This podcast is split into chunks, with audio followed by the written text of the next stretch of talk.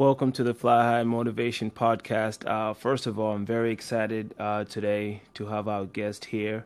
Uh, we today we have uh, Philip Johnson with us. Uh, man, it is an honor. Philip, welcome to the Walk the Talk podcast. How you doing today?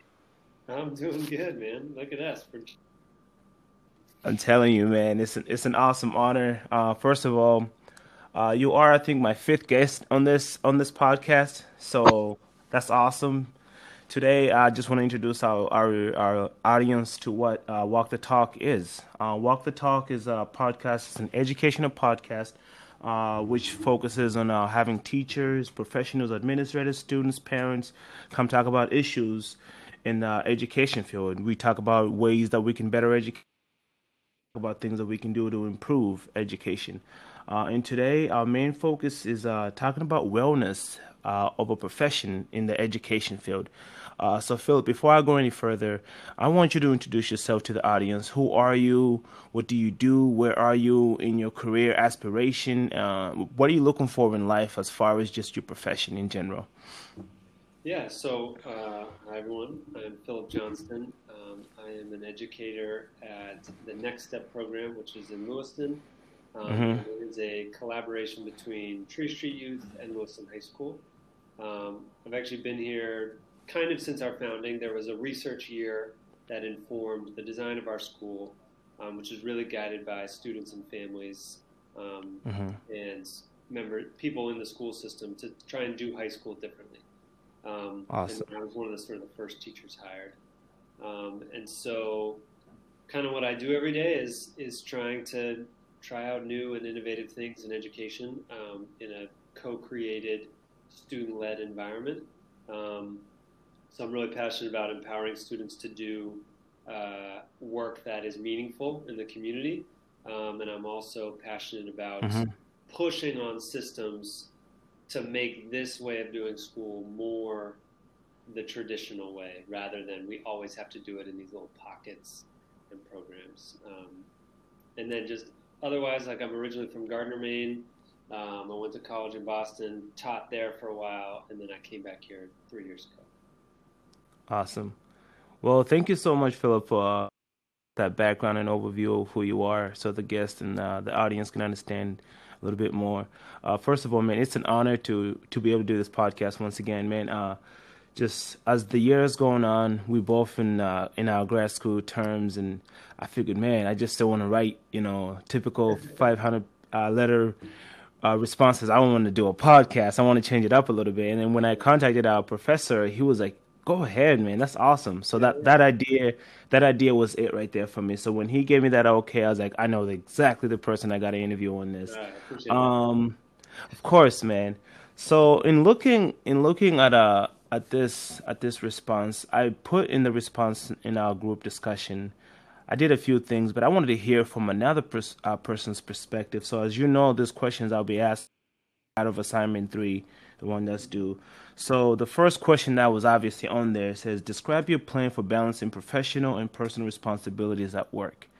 Uh, I want to hear your perspective first of all. Just what do you plan to do when you when you obtain that position that you've been aspiring to attain? Uh, in the future? What are you planning to do as far as balancing those things right there? Mm-hmm. Yeah, so uh, I tried to pull together some pieces last night actually for my own post. Um, mm-hmm. So, kind of what I came back to, and this came up when we were writing about our leadership philosophy and our intern. Um, mm-hmm. But I feel like people work best when they feel like their work has dignity and they have an mm. opportunity to do it in community with others. I like um, that. And I feel like the teaching profession um, and just schools in general, they're given a lot of sort of lip service to that dignity, but they're not mm. always given the actual uh, environments that really nurture and support that. Um, so for me, high level, it's about how do we make uh, the school environment feel like a place where teachers are being nurtured in their growth, that their their insights, because they're in the classroom, they're working with students, are held mm-hmm. in a really high regard in a way that mm. um, if things are going poorly and we're hearing that from teachers, then the administrators step up and say like, "Oh, we need a bonus. We need an extra staff day. We need to ask for, you know, extra planning time for this grade level team or, or whatever it may be, or you know." Does it even look like administrators coming into classrooms and taking over a class for a bit so that a teacher can step away and work on something he or she is passionate on? So I think it starts with that, making teachers not feel like school. We talk about actually this, a next step about mm-hmm. school being done to students. A mm-hmm. lot of school is done to teachers too. I mean, how many times have you heard people say, if it was all about teaching the kids, I would do Yeah. But not only about that. Yeah. It's it's more it's more than that I see. I think I think you do make a good point, you know, uh teachers need to feel as if the climate they're going into, you know, is acceptable and is a very welcoming environment. Uh, you know, I always talk about toxic environments in the education field. In whatever profession it is, really, if you go into an environment that is extremely toxic, your your wellness won't be there. You need to be a, around an environment that is extremely balanced. You know, like like what you said about the philosophy that you put together. You know, how do we make it so that teachers don't feel like it's a must, but it's a want to? You know mm-hmm. that that that's a huge huge thing. You know, balancing those responsibilities from work to home, it, it could be a bit stressful, man. Imagine going to work and having to hit specific curriculums every single day, having to you know hit specific targets. You forget the passion behind teaching it, and it can really burn you out at times. You know, yeah. so that's why that's why I wanted to see like, okay, now I get where you're coming from. And like, uh, what is some? Uh, uh, next question I really had was, uh, what are some uh, specific strategies, activities that you are currently use right now at work or you plan to use in the future that is going to help increase work balance, work home balance?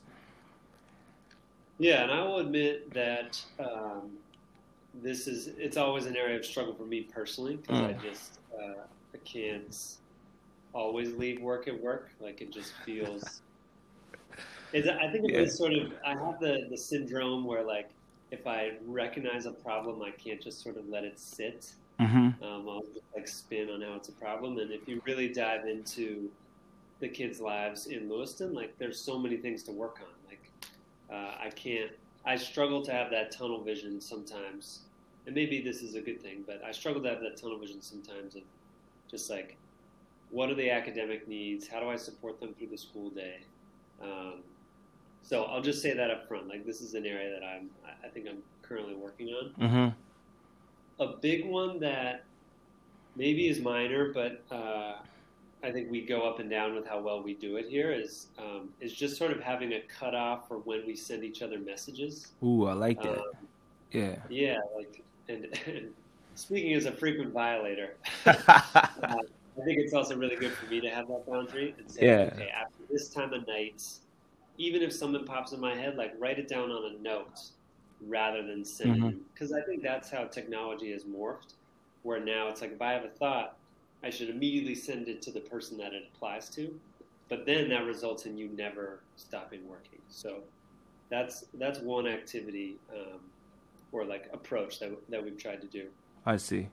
I like that. So putting on a cutoff. I, I remember when uh, when our new principal at Arbor Middle School came over and he always talked about how hard he works and even beyond hours and he would be getting messages you know two three o'clock four o'clock in the morning i was like man that's crazy like how do you how do you balance that? But if you put a if you put a cut off hour i think it's important like all right this is it you know? Because when you're home you need to be home. When you're at work you need to be at work. And that's one of those things that it's a small thing but it actually impacts us in in a very hard way. And we got to figure out how to balance that. You know for me when I saw this question to say what strategy and activities do, do I plan to use or do I currently use, I'm a big believer in mindfulness. If you saw my discussion uh, entry, I talked about mindfulness and, and meditation and finding that balance and, and really thinking and processing before we act. You know, the school profession pushes us to constantly be on the go. You know, it's this you solve one problem, then you have the next problem that you got to solve. And at times we forget to be mindful of the small successes that we have. We forget to be mindful of the small achievements that we have. I'm pretty sure in the, in the program that you win, you get a lot of moments which you could be mindful for, you know?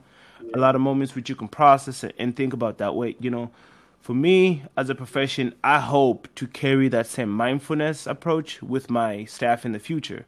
And right now, I, I still I still try to have those moments when a staff walks into my office talking about specific things. I'll say, okay, let's slow down for a second. What are you mindful for? Yeah. You know, yes, it throws them off topic, but the same time, it makes them realize that there's so much to be grateful for before we start complaining and talking about things that we cannot control. So, it's imp- talk, Can I make a quick point on that? Yeah, yeah, yeah.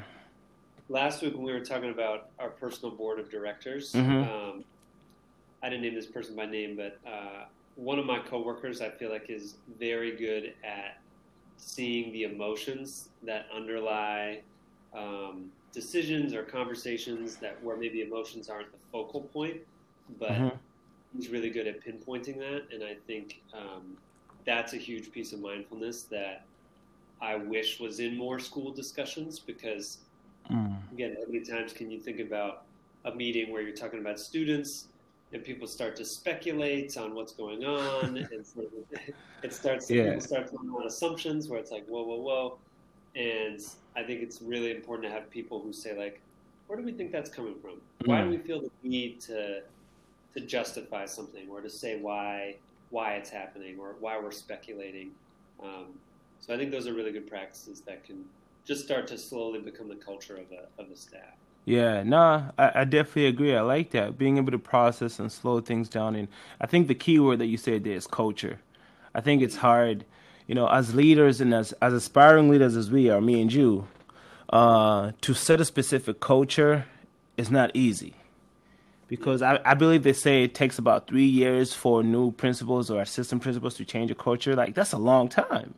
Yeah. You know, it takes a long time to actually implement what you think is going to work and what you don't think and take away what you don't think is working because culture, I believe, also allows you to control the balance of work and the stress levels around your staff members. You know, like next question that I have for you is, let's say you have a a, a worker that's working for you as, as staff as teacher that's working for you, and uh, they're extremely stressed and don't know how to balance work and life in general what are some specific things that you would advise that a specific teacher to do in order for them to feel balanced uh, between work and, and life in general? Yeah, yeah. So I would want to, you know, talk to that person and try and. I always believe in trying to get the insight first, okay. um, because I don't want to act too quickly mm-hmm. with no advice. Um, and so, asking good questions that get at what's the what's the root cause of their stress. I see. Um, because it could be something that's actually outside of school. And then my advice would be more maybe connecting to things in my personal life, things that I've been through, mm-hmm. or saying, you know, there, what other resources can you access, you know, for yourself that would help. I see. Deal with that. If it's school related, you know, I was kind of talking about this in my post, but I think one thing we don't always do in schools, which I wish we did more of, mm-hmm. is we said what absolutely matters like what's our most important thing that we care about impacting when it comes to students? And then as a mm-hmm. secondary question, what are all of the things that we're just like required to do? So I think of those as constraints, things that we cannot change. And so mm. I would want to talk to that teacher about, you know, as I hear his or her problem, um, that's sort of creating this mountain of stress or anxiety or whatever it may be.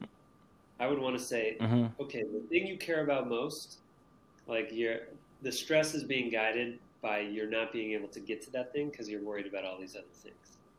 And then of those I other see. things, which ones are mandated and which ones like I can just either take off your plate or I can say ignore that. Um, I was doing some internship hours yesterday, and I went to a training about teacher evaluation and all of the things administrators do to kind of evaluate teachers. Mm-hmm. And our director of educator effectiveness said, you know, teachers often overthink these things and get really overwhelmed by all of the pieces of the form. Yeah. And I thought to myself, any good administrator would tell their teachers that up front. They're like, this is what I want to see on the form. Mm-hmm. I know the form looks crazy, but it's just a form. Like, we have to fill it out, but how you fill it out, I care less about, or, or whatever that is. Yeah, so yeah, that's yeah right where I think you can say, here's what has to happen, but here's all the areas where you can have more creative license to change. And then if we have a, a conversation, the two of us, to talk about what that change could be, and I can be more of a, a collaborative thought partner and not just like I'm telling you what to do, okay. then my hope would be we could help that teacher get unstuck. I like that. I, I, I like a key word that you said, a collaborative uh, partner. That's that's a mm-hmm. big word, especially in a leadership role. Uh, when people look up to you, when people actually sometimes even fear you. Uh, yeah to have a collaborative partner who who you can consult with, you know, staff can feel approach like they, they can approach you. Uh, you're approachable. I think that makes a big, big difference in helping your staff members balance work and life. Uh, you know, what you said is going back to the root. I was listening to you talk. The root, I think, sometimes we forget that because we're moving so fast that if we don't address the root of the issue, then we really miss the purpose of actually trying to find a solution to our problems. You know, yeah. that's the most important thing. If you can come down to the root, and I think that those are great leadership skills to be able to sit with your staff member, process, find the root, collaborate with them, consult with them, and help them find a solution. I think those are specific steps that you can use to really improve the wellness of your staff and yourself. I think because if you as a leader know that your staff are doing good, I think yeah. it makes your job easier. But it, you could sure. be doing good, but if your staff members are struggling, it makes it yeah. hard for you to actually lead them. Yeah, and yeah. I think you know the other thing that's seemingly difficult, but uh, and I don't totally know where it comes from yet. I've been thinking about this of late. Of just why are so many teacher-student relationships or leader-teacher relationships or whatever mm-hmm. feel like there's such a big power imbalance, and that I feel like that leads to leaders, whoever is in the power holder seat, mm-hmm. not talking like I just think yeah. if you approach every situation of like I'm seeing a whole, fully functioning human in front of me, mm-hmm. and how, and just having empathy for the human experience. It sounds really basic. Yeah. Like mm-hmm. the way some people end up talking to each other, I'm just like, you wouldn't talk to like a friend like that, a family member, like you wouldn't talk down. Uh-huh. So any way you can make you can stop yourself and say like i'm not trying to talk i'm, I'm not here to talk down to you like let me connect let's figure out together because um, administrators are they're people too right like they they get paid better so i think that's a reality they have to just they yeah. have the, they have the role of providing feedback that can relate to teachers staying on or not but they're just mm-hmm. people and it's like people got again it's so simple but like people got to get better at just talking to people Exactly. People got to get better at talking to people. Wow, what a great, what a great point, man. That's yeah, that that that does make a lot of sense. I think it's it's easier said than done, you know. Uh, so I think there's a there's a specific stigma that comes with the relationships of different dynamics that really increases it. You know, uh, the what do you what do you want to call it? Uh, the power struggle. I think yeah. that's what it comes down to. And if you don't have that ability to align yourself with your workers, and it makes it harder for them to really be approached. Yeah. You know, because in my in my 11 years of working, I've had numerous different type of administrators I've worked under. I've worked under some great administrators. I've worked under some unbelievable, terrible administrators. But I've learned from all, every one of them. Yeah. You know, I've taken a specific style from each one of them, what I think works and what I think doesn't work. And uh, at the end of the day, how they treat you does determine the work balance and you know your mental health and everything like that it, it truly does impact you and it really makes you either maintain your passion for what you do. Or it can either destroy that passion yeah. so that's extremely important too when when we're thinking about becoming leaders what do we do in our position to really help make a big difference yeah you know so uh, the next question that I had for you is, uh, what are some of your personal health uh, and wellness goals? for you, personal? Um, for me personally, I think a big one is finding ways to work less on the weekends. um, my my fingers are crossed that when this grad degree program is done, yeah, I can put in the time that I would spend on the weekend doing all the lesson planning that I'm not doing like during the week because I'm doing grad school work, I can use yeah. that to be like do work at work and you know be at home when I'm at home. So I, I, would love to. I would love to figure that out. I think you know there's inevitabilities of the job, uh, whether it's teaching or being an administrator that that are more mm-hmm. than 40 hours a week. Um, mm-hmm. But I've learned a lot about how to work more efficiently, given all the things I'm juggling. But mm-hmm. as I'm allowed, as I can take some things off that plate, I do mm-hmm. really just practice. You know, it's the same thing as like that texting or emailing threshold of, let's say, like six o'clock at night, uh, o'clock at night just saying, you know. Yeah, yeah. These, you know, whether it's like these ten hours on a Saturday, like I just yeah, I don't go there. Nah. No, I definitely, I definitely hear you on that, man. I think it's extremely important. You do make a good point. It's hard, man. Sometimes you just want to, when you such, when you're so goal oriented, sometimes your wellness takes a back seat because your mind tells you, I have to get this done. Yeah. You know, me being a counselor, you know, sitting with people, processing, talking about the, the status of your mental health. Mm-hmm. You know, your mental health is like a check engine light. You know, I wrote in our discussion, it's a check engine light. And it might be telling you something is off, but you just keep driving that car because you got to get to where you're getting to. And right. if you don't get there, you feel disappointed and you can't get past that. So hold on, Philip. Before we go any further, I'm going to quickly do a simple commercial, and I'm just going to tell the people that right now you are listening to Walk the Talk podcast uh, with your uh, host Ilunga Matumbo and our guest Philip Johnson here. Uh, it is an honor. First of all, this podcast, Walk the Talk, focuses on education issues uh, where we invite teachers, administrators, students, and parents to come talk about issues that happen in our day to day life in, our, in the education field.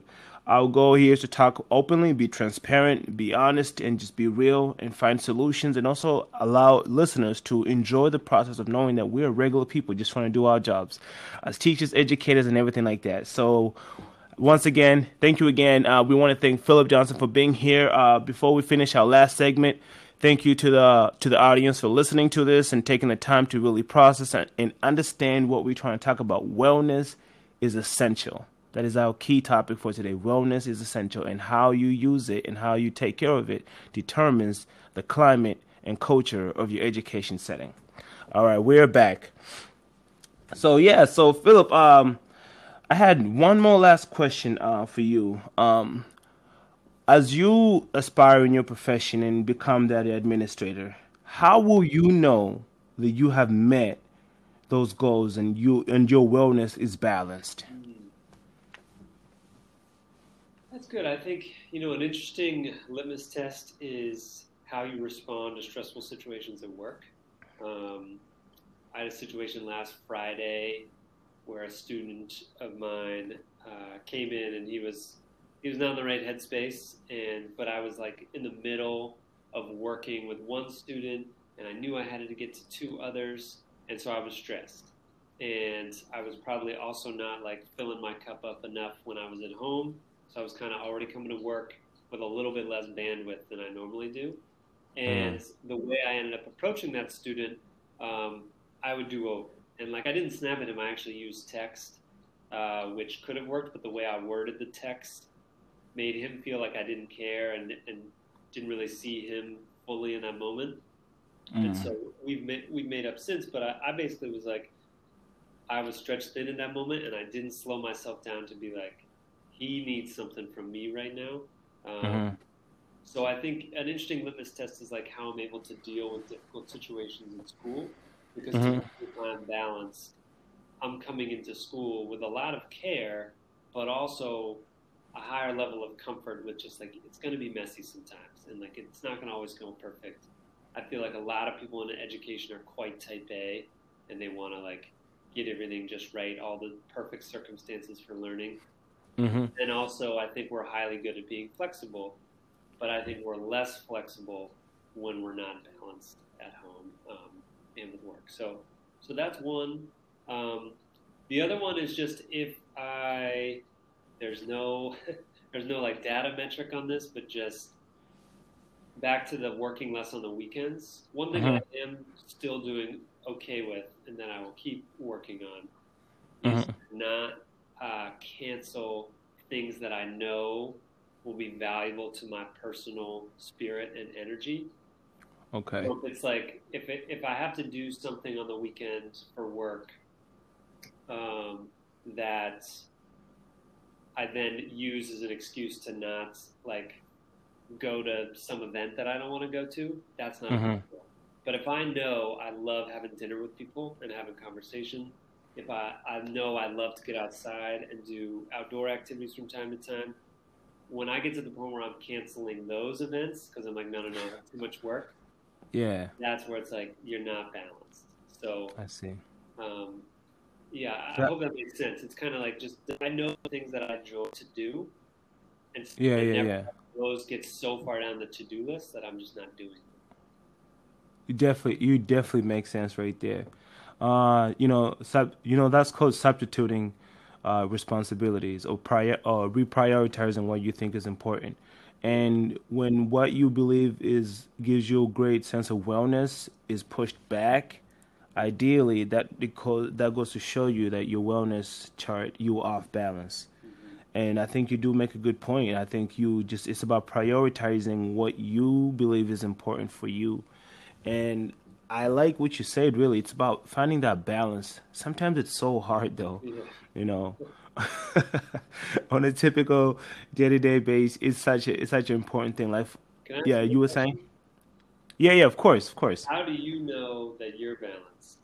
Because I think I uh, a simple sort of piece of advice I give people is like, you know, you know how to read your body and like know that you're not balanced, but but I'll put it to you, like, how do you actually how do you know when you're when you're tipped too far one way or the other? Uh, okay, that's a good question. Um, I know that I'm off balanced when uh, I am not spending enough time with first myself, because every morning, every middle of the day, every end of the day, I need to spend time with myself because I am a big believer in the mindfulness component. Is I am one. If I am not one with myself, then I am not doing myself a service because this body is the only body that I'll ever have. I'll never go into a different body. So if this body is the most important body I'll ever have, I have to make sure that I maintain it. And if I don't prioritize taking care of it, spending that time alone, writing down a list of things that bother me, and and visual, visualizing those things and looking at them, the less I do that, the more I know that I'm off balance the less I spend time processing mindfulness, meditating, you know, religious wise, I'm a Christian, so I got to read my Bible, so that gives me balance of life in a, in a different perspective. So if I start to see myself not do those things, that's when I know I'm off topic. That's when you know when I come to work, I'm going to be extremely frustrated. Yeah. And it does me no service. I'm coming to work at 90%. Yeah. Because either I bring 100% or don't come at all. Yeah. Because I think it only hurts the students and my coworkers if I am not myself. So I know I'm off balance when I'm not doing the small things that are important to me. Yeah, for sure. No, a quirky one that I have is like I have to check Twitter once a day um, because I just like being caught up on things that are going on in the world, but also like silly pop culture things and things like that. And I've mm-hmm. I've, I've gotten in the habit of I do it while I brush my teeth which also prevents me from doing it for too long. But it's now yeah, yeah. into a habit where it's like I get my five minutes where like I just get to completely zone out on a social yeah. media app. Um, but yeah, that's awesome, man. I'm an only child. That's so, awesome. Uh, I very much relate to the time by myself. Um, oh, I see. I see. So the time by yourself is well, is, is important to you. I'm one of those only children that also like incredibly needs connection. Um, and I see. and that gives me a ton of energy, but I need short bursts of time mm-hmm. with myself so that I don't, uh, yeah, bottom out. I see what you mean. All right, so I mean we're coming to, to the end of our podcast, but man, what an educational growth podcast! I'll just summarize it with this, and I'll let uh, Philip uh, close it out for us. But I'll say this, Philip. First of all, it was an honor to just sit down and talk to you. Uh, to get a different education perspective, I think is extremely essential. It's extremely important times like these. Um, we're constantly looking for ways to improve. And if I've learned anything from you today, is always go back to the foundation and always slow down and understand what it means to be balanced and what it means to take something and make it the best you could possibly make it. and don't lose sight of the details because those details are extremely important, especially when we're talking about the mental health of our professions. And I believe a lot of us are constantly running on E. And when we run on E, we're not only hurting ourselves, but we're also hurting our climate and culture of the education field that we're currently in. I think reflecting and finding a deeper meaning in our positions can truly help us and help those around us. So thus, that's my takeaway from what you said in this conversation. Uh, so yeah, uh, I want to give it into your court, Philip. I want you to close us out. You know, you've been a part of that walk the talk, so now you know what it means to walk the talk and actually do what you say and follow through with that. So yeah, it's it's in your court, Philip. How would you like to end this this uh, amazing conversation? Well, yeah, I would say also to shout you out. Uh, super appreciate being on this and for you having this idea to, to work into our class. Um, and I feel like what I took away from you today is thinking about that culture piece and knowing that it won't happen immediately, but that it takes time and effort. And I also really love what you said about uh-huh. mindfulness, uh-huh. which mindfulness is like a practice in all things and not just you know talking about it as a concept but but really trying to do it and taking time to yourself uh-huh. to do it preaching it to staff. Um, I think those are super important points. I guess I'll just close with education is always going to be a lot of work, and I don't ever see it ever being this uh-huh. like, yeah, it's never going to be an easy job. And I hope in my uh-huh. lifetime it's a better paid job. Not to focus too much on the pay, but I do think like that that matters to people. I think when I hear teachers like get to their end, uh, the the last straw. They're like, and I don't make any money. You know, it's, like, it's like the final thing. So I hope that's higher, but I would argue yeah. most teachers go into the work because of the connection with kids, and when you make mm-hmm. the work about that, and you can treat teachers with dignity, that they they are the experts in the room. They know the kids well. They're closest to the problems. They can sort of ri- bring our school up then I think you start to shift towards that culture where people say like, maybe I'm a little busier at times, but I know that I'm mm-hmm. appreciated. I know that I'm safe. I know that I'm doing good work. That to me is like so critical mm-hmm. in this environment where we're kind of mm-hmm. operating mm-hmm. within a scarcity mindset. We have limited resources. Kids have a lot of struggles they're going on with at home and in the community. But if we know our work matters mm-hmm. and we truly feel that, I feel like we can also overcome those challenges. So that's kind of that's kind of my piece that I keep coming back to when I think about uh, personal wellness in schools. Awesome. Thank you so much, Philip. Uh, just leave it. I, I also have a podcast. It's not on education, but I oh, love oh, podcasting. Yeah? Podcasting gives me energy, so I'm great today. That's awesome, man. So everything you said is on point, man. Finding that that work, understanding your community, understanding yourself as a leader, and the small things that we do. Uh, just want to thank again, Philip, for being here. Want to thank the audience for listening. Whether you listen for two minutes or whether you listen for the whole session, we're just happy to have you your your time and really know that you were part of the Walk the Talk podcast. Again, the podcast that talks to educators uh, teachers, administrators, students, and parents to come talk about personal, non personal issues to move education forward, creating a transparent approach at really understanding the work that we do. Thank you, everybody, for being here. Until next time, see you again.